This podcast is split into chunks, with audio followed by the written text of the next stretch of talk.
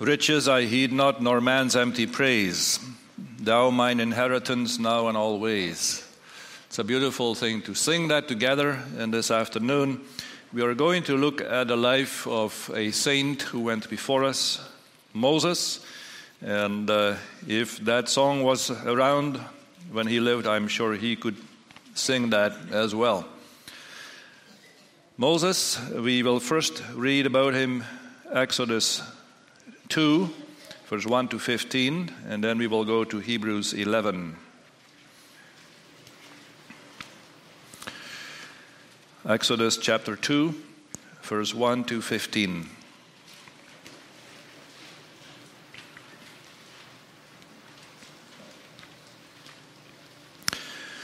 Now, a man from the house of Levi went and took as his wife a Levite woman.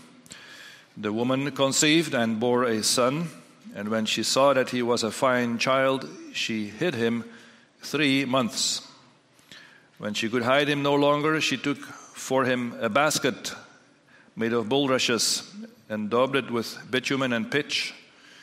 She put a child in it and placed it among the reeds by the river bank and his sister stood at a distance to know what would be done to him. Now the daughter of Pharaoh came down to bathe at the river, while her young women walked beside the river. She saw the basket among the reeds and sent her servant woman, and she took it. When she opened it, she saw the child, and behold, the baby was crying. She took pity on him and said, This is one of the Hebrews' children. Then his sister said to Pharaoh's daughter, Shall I go and call you a nurse from the Hebrew women to nurse the child for you?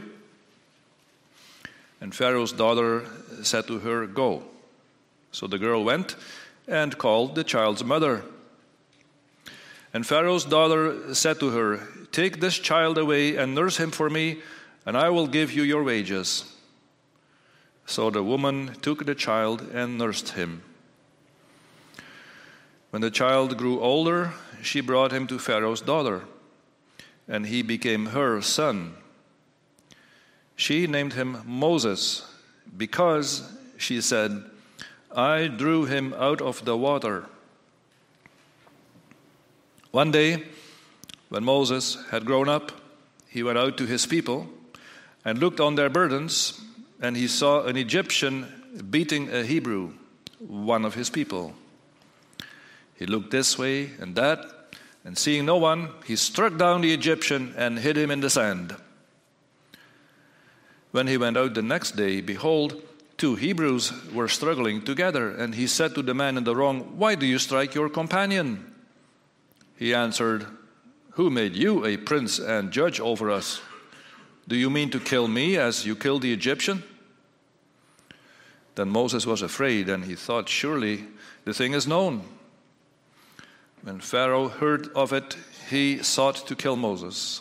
But Moses fled from Pharaoh and stayed in the land of Midian. And he sat down by a well. You would love to read more about him, but I don't have time.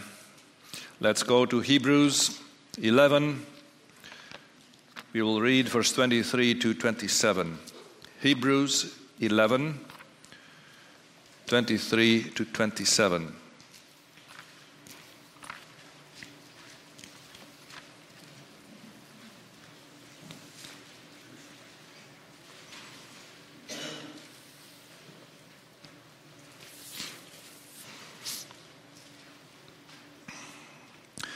By faith, Moses, when he was born, was hidden for three months by his parents because they saw that the child was beautiful and they were not afraid of the king's edict.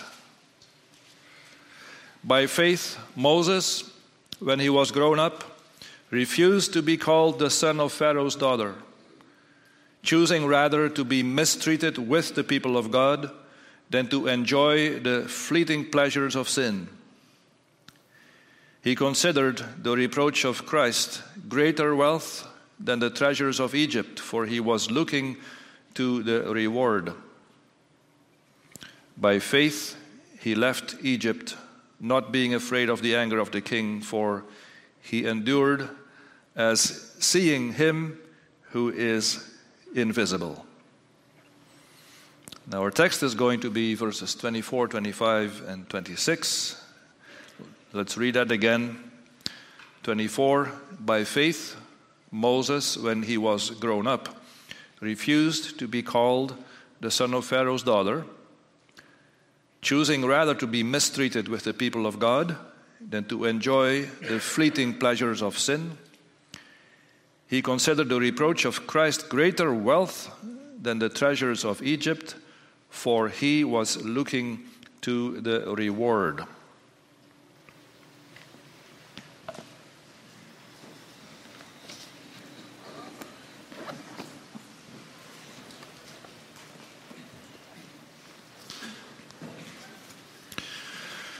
Beloved congregation of the Lord Jesus Christ, by way of introduction, I want to read one more verse from the letter of Hebrews, and that is chapter 13. If you go to the next page, if you still have your Bible open, chapter 13, verse 7.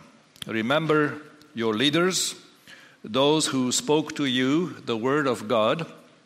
Consider the outcome of their way of life and imitate their faith.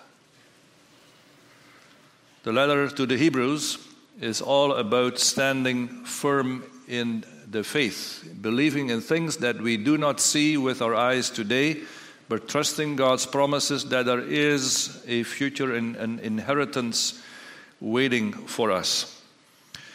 And that is hard, it can be hard to persevere in that faith. And we need the Lord's help to stand firm in that faith.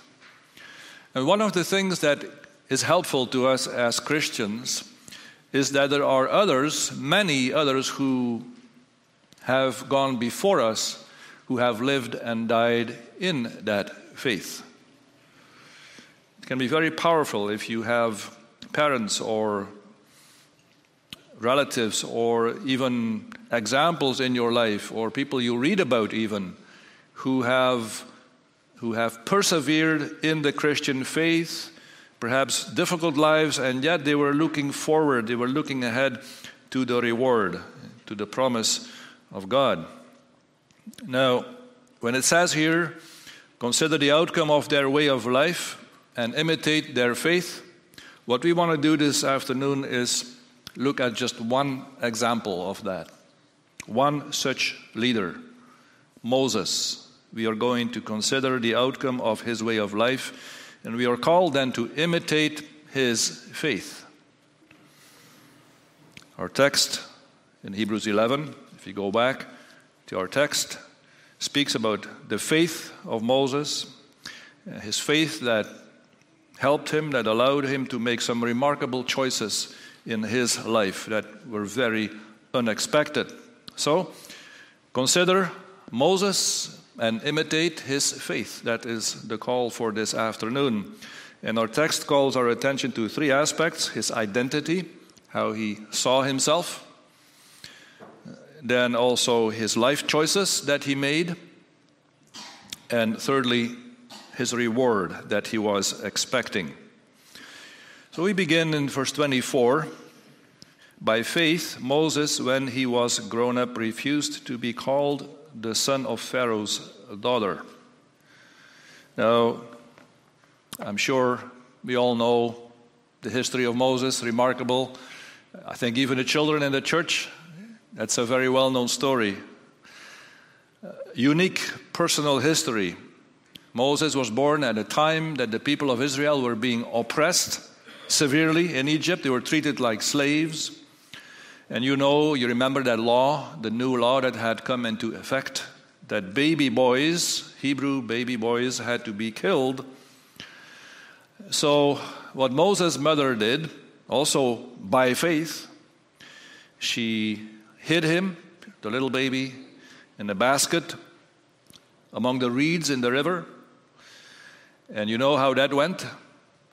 The daughter of Pharaoh, a princess, she came to the river to bathe there. And uh, they saw something, they heard something, and they found a little baby. And the Lord guided her heart that she would feel sorry for this little crying baby. And Miriam comes in. That led to Moses being given back to his mother, to be nursed by his mother. She was even paid to do that. Remarkable. For a number of years, Moses grew up with his own parents. And after that, we don't know exactly what age he was taken by his mom to the royal court to grow up as the son of Pharaoh's daughter. Now, try to imagine the life of this boy growing up as a prince of Egypt, a life of luxury, servants at hand for anything, everything. Didn't have to do chores, servants all around. He went to this, the best school in the world, the school of the princess in Egypt. He received the best education the ancient world could offer. We read about that in Acts 7. If you're interested, read that at home. It says in Acts 7, verse 22 Moses was instructed in all the wisdom of the Egyptians. All the wisdom of the Egyptians. Well, that's like today going to an Ivy League university where the, you have the best professors in the world, you know? Okay. In those days, that was Egypt, the wisdom of the Egyptians. So Moses, picture him as a little boy uh, with the best professors at the time, learning to read, to write, history of the world, math, science, geography, astronomy, with we're big in astronomy, study of the stars, medicine, religious studies, everything. So Moses had struck gold. His family and his people were being persecuted, but he himself, he had a bright future. He was in a prestigious school, he was the son of a princess. One day, he would marry a beautiful Egyptian girl, maybe even a princess. And he would just enjoy all the privileges of Egyptian royalty. And who knows, if he was a strong man, he, he might even become a leading ruler in Egypt. It seems that he was developing in that direction because also in Acts 7, it says that already as a prince in Egypt, he was mighty in words and deeds. But Moses was different. And the Lord did not allow him to forget that he was different. And before I go further, this is something that we need to observe this afternoon, brothers and sisters. Moses was a unique man, and you might say he was a hero of faith. It can be encouraging to look at the life of a man like Moses, but it can also be discouraging because you could also say, well, that was Moses. And who, I, I'm not like Moses. I cannot be like Moses. But what we need to observe is that it was the Lord who had chosen this boy for a unique task in the history of salvation, and that the Lord protected him in a remarkable way, guided him, prepared him for his task, kept him in the way that he should walk. It was really against all odds. You know that expression, against all odds. It was against all odds that this young man would make these choices in his life. That he would say no to the privileges of being a prince of Egypt. And that he would identify with the people of God. So I hope that at the end of the sermon, you are not going to say, Oh, Moses was a unique man. Wow, what a character. Then I'm not preaching a good sermon this afternoon. What I hope is that we would say, Isn't it amazing what the Lord can do in a man's life? Moses' parents taught him about God and about the people of Israel and as God's chosen people. As I said, we don't know how old Moses was when he left home and went to the royal court. But they, they told him, Moses, remember, you are one of us. You're a Hebrew boy. You were circumcised when you were a little boy, a baby. You have received the sign of the covenant. And that is something that stays with you forever. Whatever happens to you, this will not change. And it didn't change. Well, of course, in a physical way, when Moses took off his pants, he would be reminded of the fact. But there was more to it.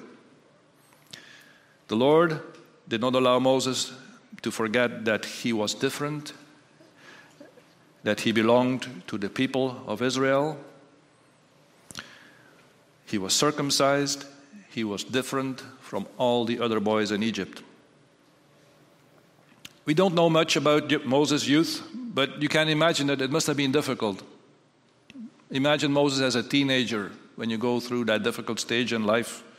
He was like a two culture kid, you might say. He was, he was Hebrew and Egyptian. He was Egyptian, but also Hebrew. Some of us know how that feels. Maybe you made a transition from one culture to another. And no matter how hard you try in the new culture, you always, always remain a bit of a stranger there. And after a while, even if you were to go back to your old culture, you don't fit into that culture anymore. So, as they say, you become a third culture kid. Children of missionaries have that problem. They don't really fit in anywhere because wherever they go, they are different. Moses was different. But in the case of Moses, there was more involved than just culture it was also a matter of worldview and faith. As I mentioned already, Moses was instructed in all the wisdom of the Egyptians, and that wisdom included certain religious beliefs. Moses' teachers would have taught him about the gods of Egypt. You can Google that today and find out the names Amun Ra, Osiris, Anubis, Moses would have had to learn those names, and he would have had to learn how that all works in the Egyptian faith. He would have had to participate, participate in, in religious festivals where the Egyptians brought sacrifices to, to their gods, believing that their gods would give them their blessings. But Moses always would remember that's not what my parents told me. My parents told me that there is one God creator of heaven and earth. And that one God, the only true God, has chosen our people among all the nations to be his special possession.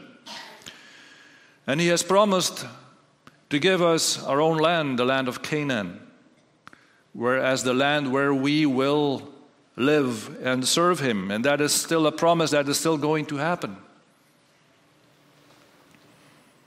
So Moses knew very well that these two truth claims, the Egyptian one and the Hebrew one, were not compatible.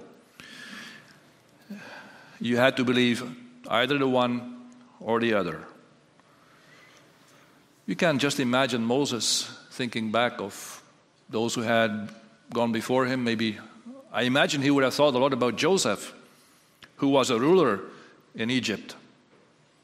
But who had given instructions that his bones should be reburied in the promised land once the people of God were going to move there.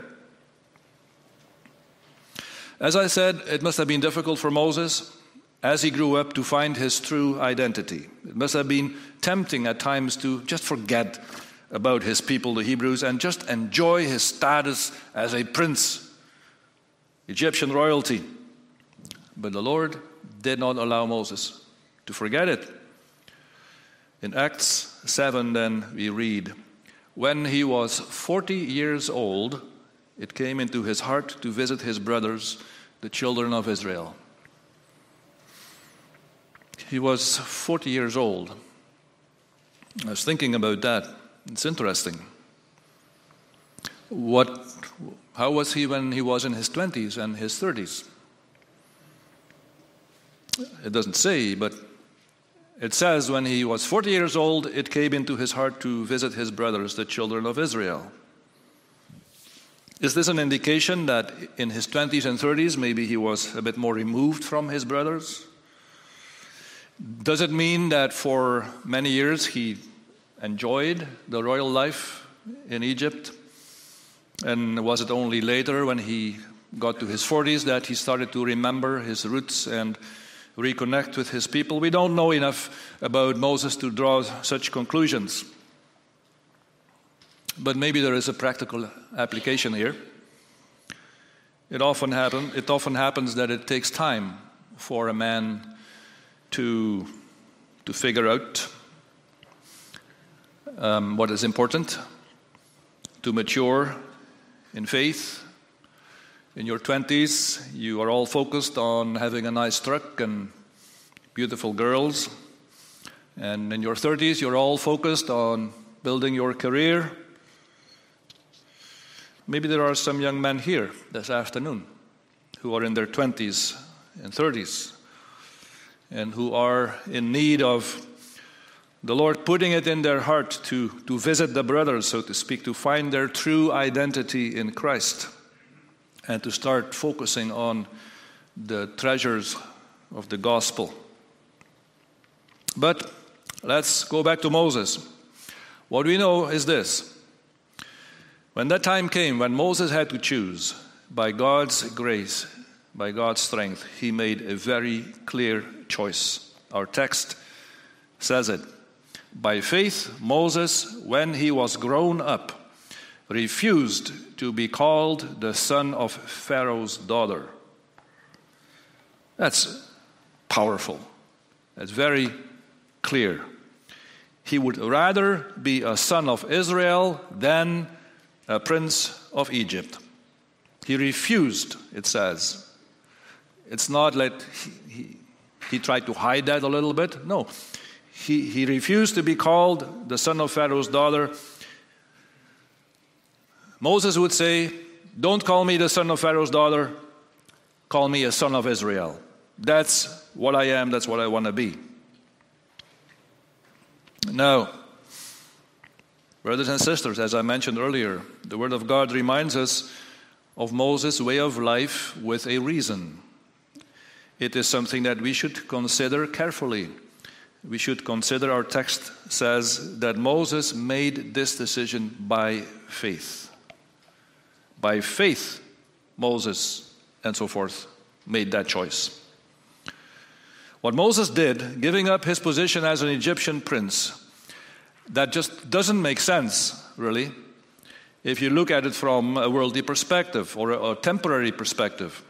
Why give up all your royal privileges and identify with a bunch of lowly shepherds? I mean, if you can ride a, if you can drive a Ferrari, why, why ride a donkey? Moses acted in faith.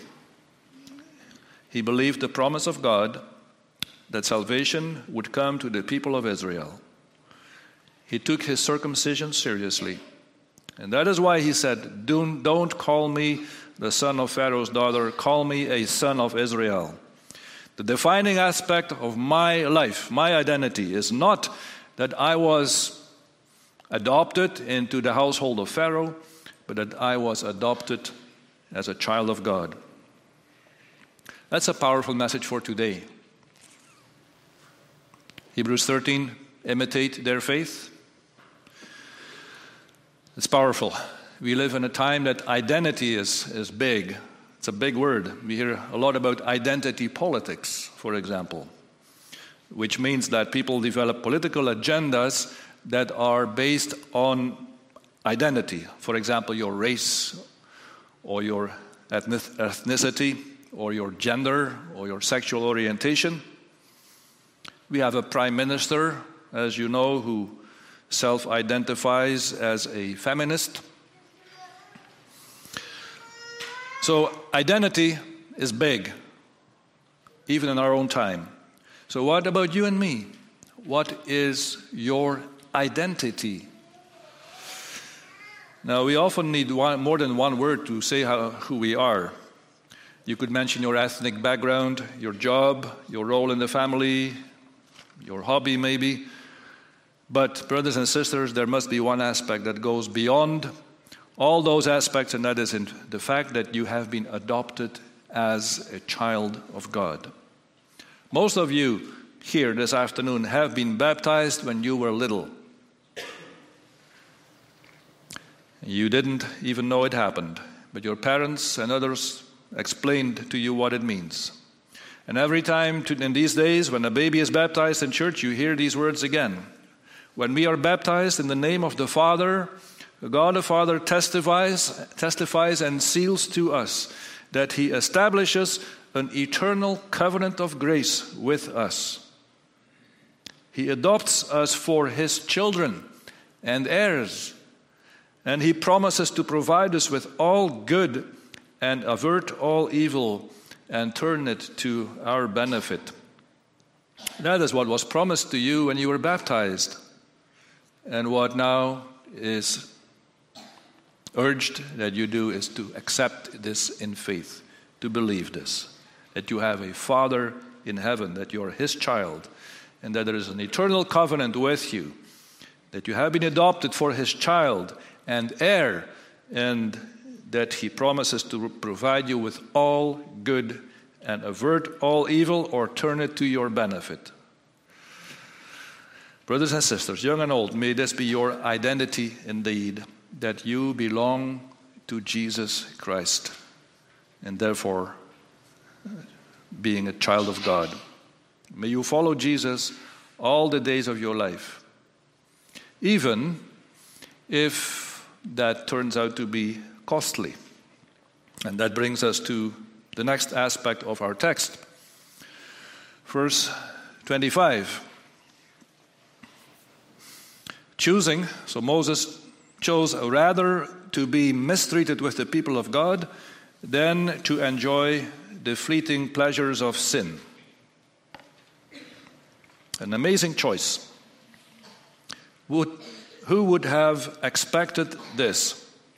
If you have a choice between enjoying the pleasures of Egypt, even if they are sinful, or being mistreated with the people of God, what are the odds that Moses would not go for the pleasures that were available to him? Think for a moment again of his situation.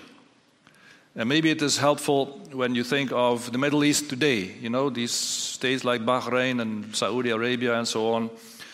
There are lots of kings there and lots of princes, dozens, hundreds of them. They have lots of money because of the oil. And uh, yeah, it's a life of fast cars, expensive trips. They, uh, everybody of, every prince there seems to have enough money to buy his own plane and whatever.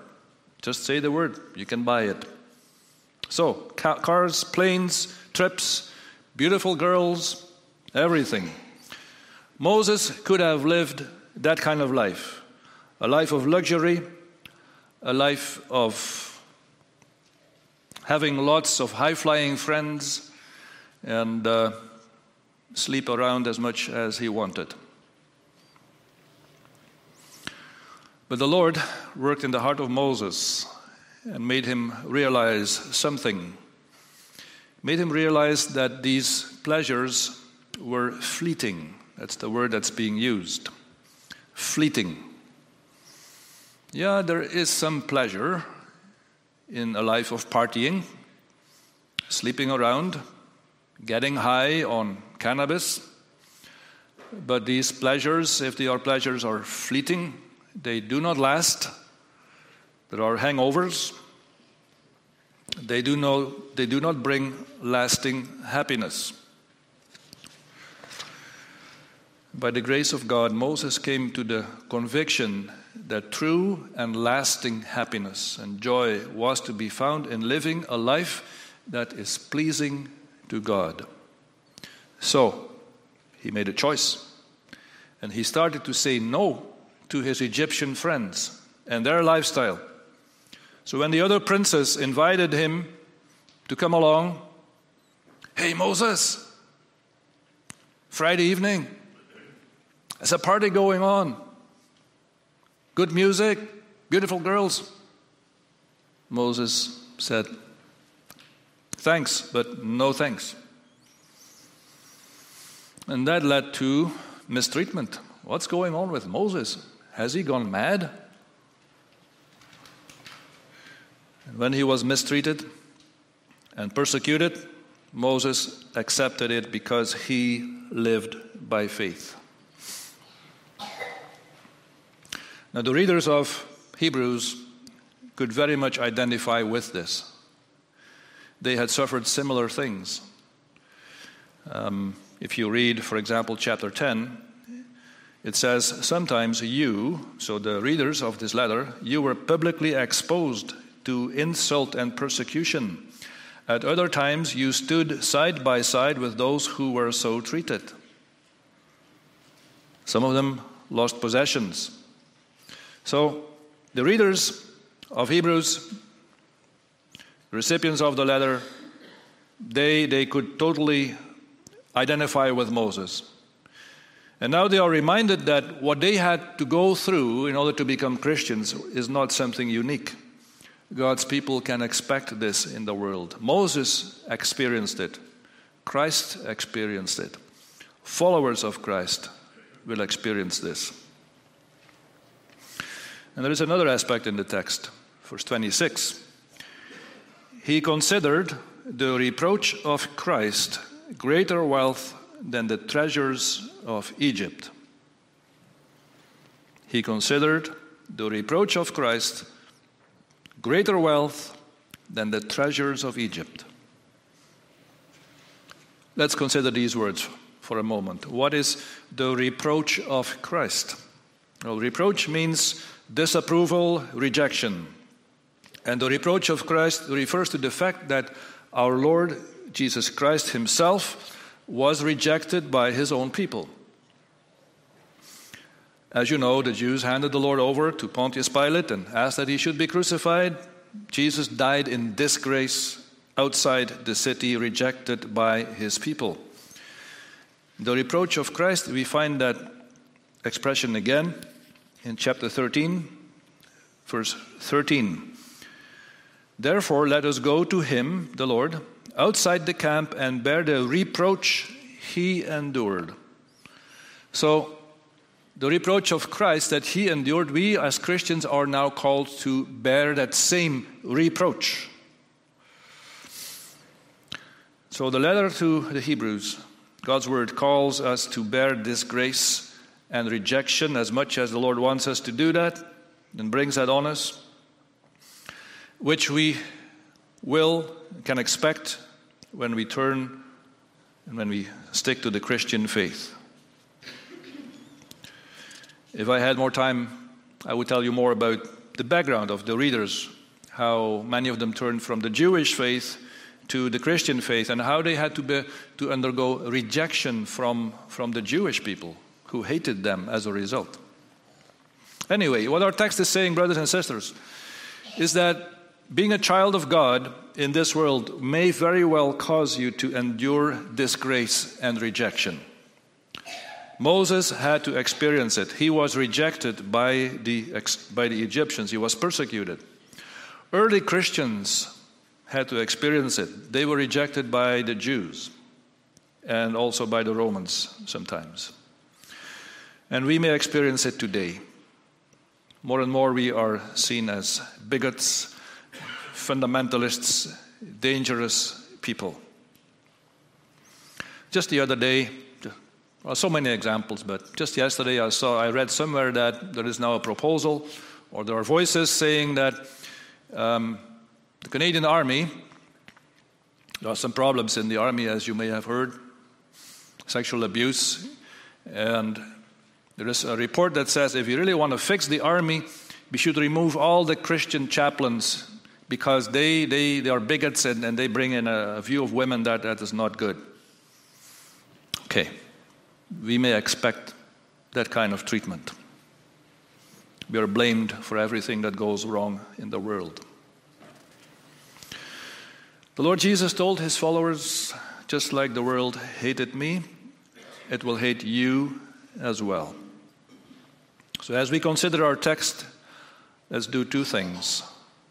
First, whenever we experience rejection because of our Christian faith, let's consider it an honor, just like Moses did. He considered the reproach of Christ greater wealth than the treasures of Egypt.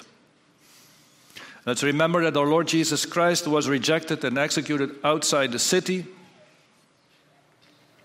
Let's bear the same disgrace that we may be part of his kingdom. And secondly, whenever this happens to us because of our Christian faith, let's support each other as Christian believers. Our Lord Jesus Christ had to die all alone by himself we as his followers can bear each other's burdens. So let's keep on loving each other and supporting each other, supporting our Christian organizations so that we can persevere in our Christian faith. This brings us to the last aspect of our text. I'll read verse 26 again, once more, now to the end. Moses considered the reproach of Christ greater wealth than the treasures of Egypt, for he was looking to the reward. The treasures of Egypt, or the reward that God gives us. If you read up on Egyptian history, you will find that Egypt was a rich country. There were treasures in Egypt. And today, if you can go to a museum and, and see some of those treasures that they had, it's, it's beautiful, it's remarkable. Egypt was a rich country, but at the same time, you also find out that the wealth, the treasures were not divided equally, they were not shared. There was a top class, the king, the pharaoh, the nobility, and the priests. There was a, middle class of tradespeople and merchants, and then there was a bottom class, the slaves. Where was Moses? Moses was at the very top. And if he just stayed where he was, he would inherit the wealth of the Egyptian princess, the princess who had adopted him. If he was clever and smart, which he was, he would expand his riches and his position, and he would have a great life filled with luxury and status. But Moses was a man of faith. He believed God's promise that the people of Israel would inherit the land of Canaan, a land flowing with milk and honey, and that there they would be free from oppression, free to live according to the good laws of God, privileged to experience the blessings of their God.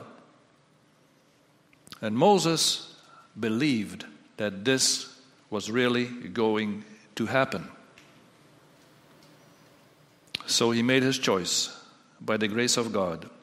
He chose the reward of God, which was still in the future, rather than the treasures of Egypt, which he was in a position to enjoy today. Remarkable, isn't it? He chose the reward of God that was still in the future over the treasures, all those treasures of Egypt that he was in a position, he could just enjoy them all today. How powerful God is to work in the life of people. We sometimes think of our children, our grandchildren. Will they be able to, to be steadfast in the faith? I mean, you have to live by faith. You, you don't see what you expect, you don't see what you believe.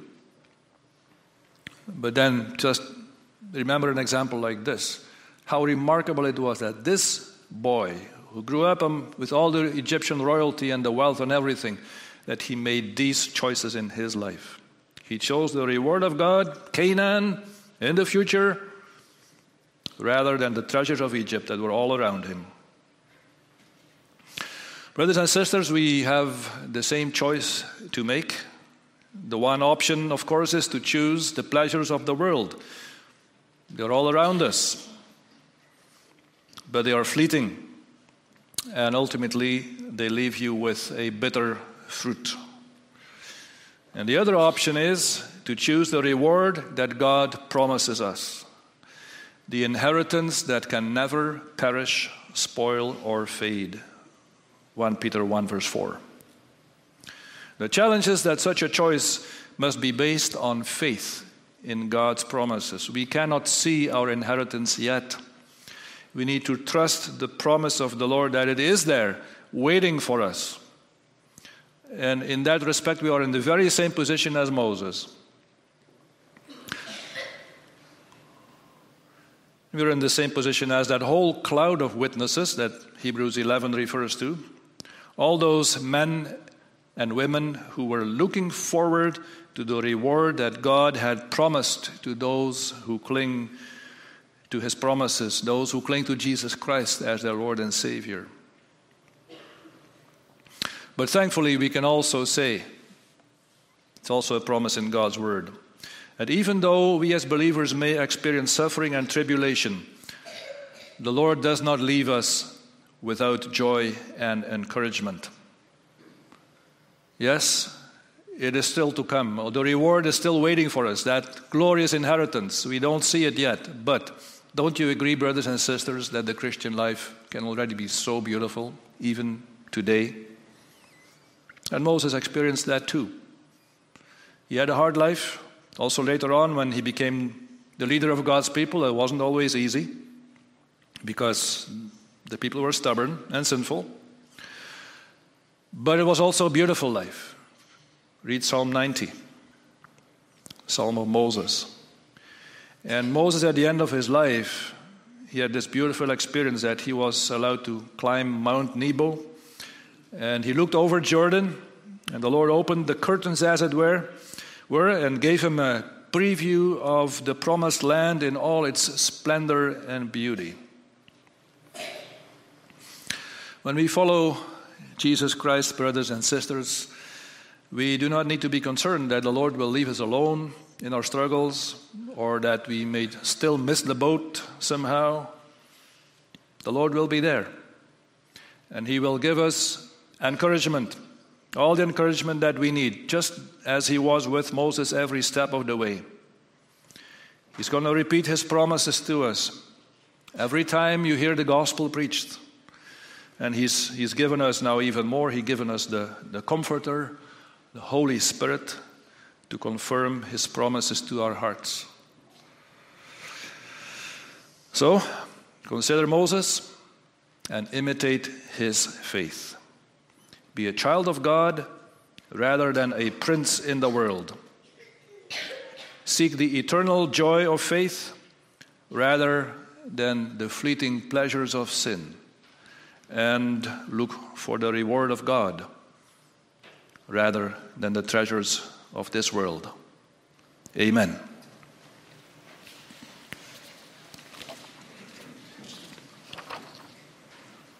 Let us pray. Our Heavenly Father, we praise you for raising up servants like Moses. We marvel at the choices he made, his perseverance, his dedication to your people, his steadfastness in his faith. But we realize that Moses was not able to do all this in his own strength. It was you who chose him. It was you who prepared him for his task, protected him, guided him through many difficult trials and tribulations. And therefore, we do not put our trust in Moses or in ourselves, but we put our faith in you and in the one who is greater than Moses, our Lord Jesus Christ. You give us a spirit not of fear, but of power and love and self control. That's your promise. And we ask you to do that. We ask you to work in us that same faith, that same vision for the future, that same firmness of conviction, that same dedication to hold fast to the gospel that has been taught to us by many who have been our teachers, our pastors, our parents. And Lord, help us to continue to walk in the way of salvation.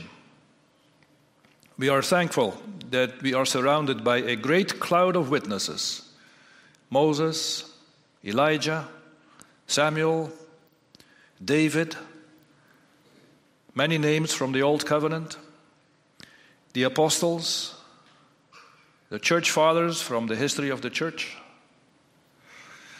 And we pray that you will help us to lay aside everything that can hinder us in our walk of faith. Help us to run with endurance the race that is set before us, looking to Jesus, the founder and perfecter of our faith, who, for the reward that was set before him, endured the cross and is now seated at your right hand. In his name we pray. Amen.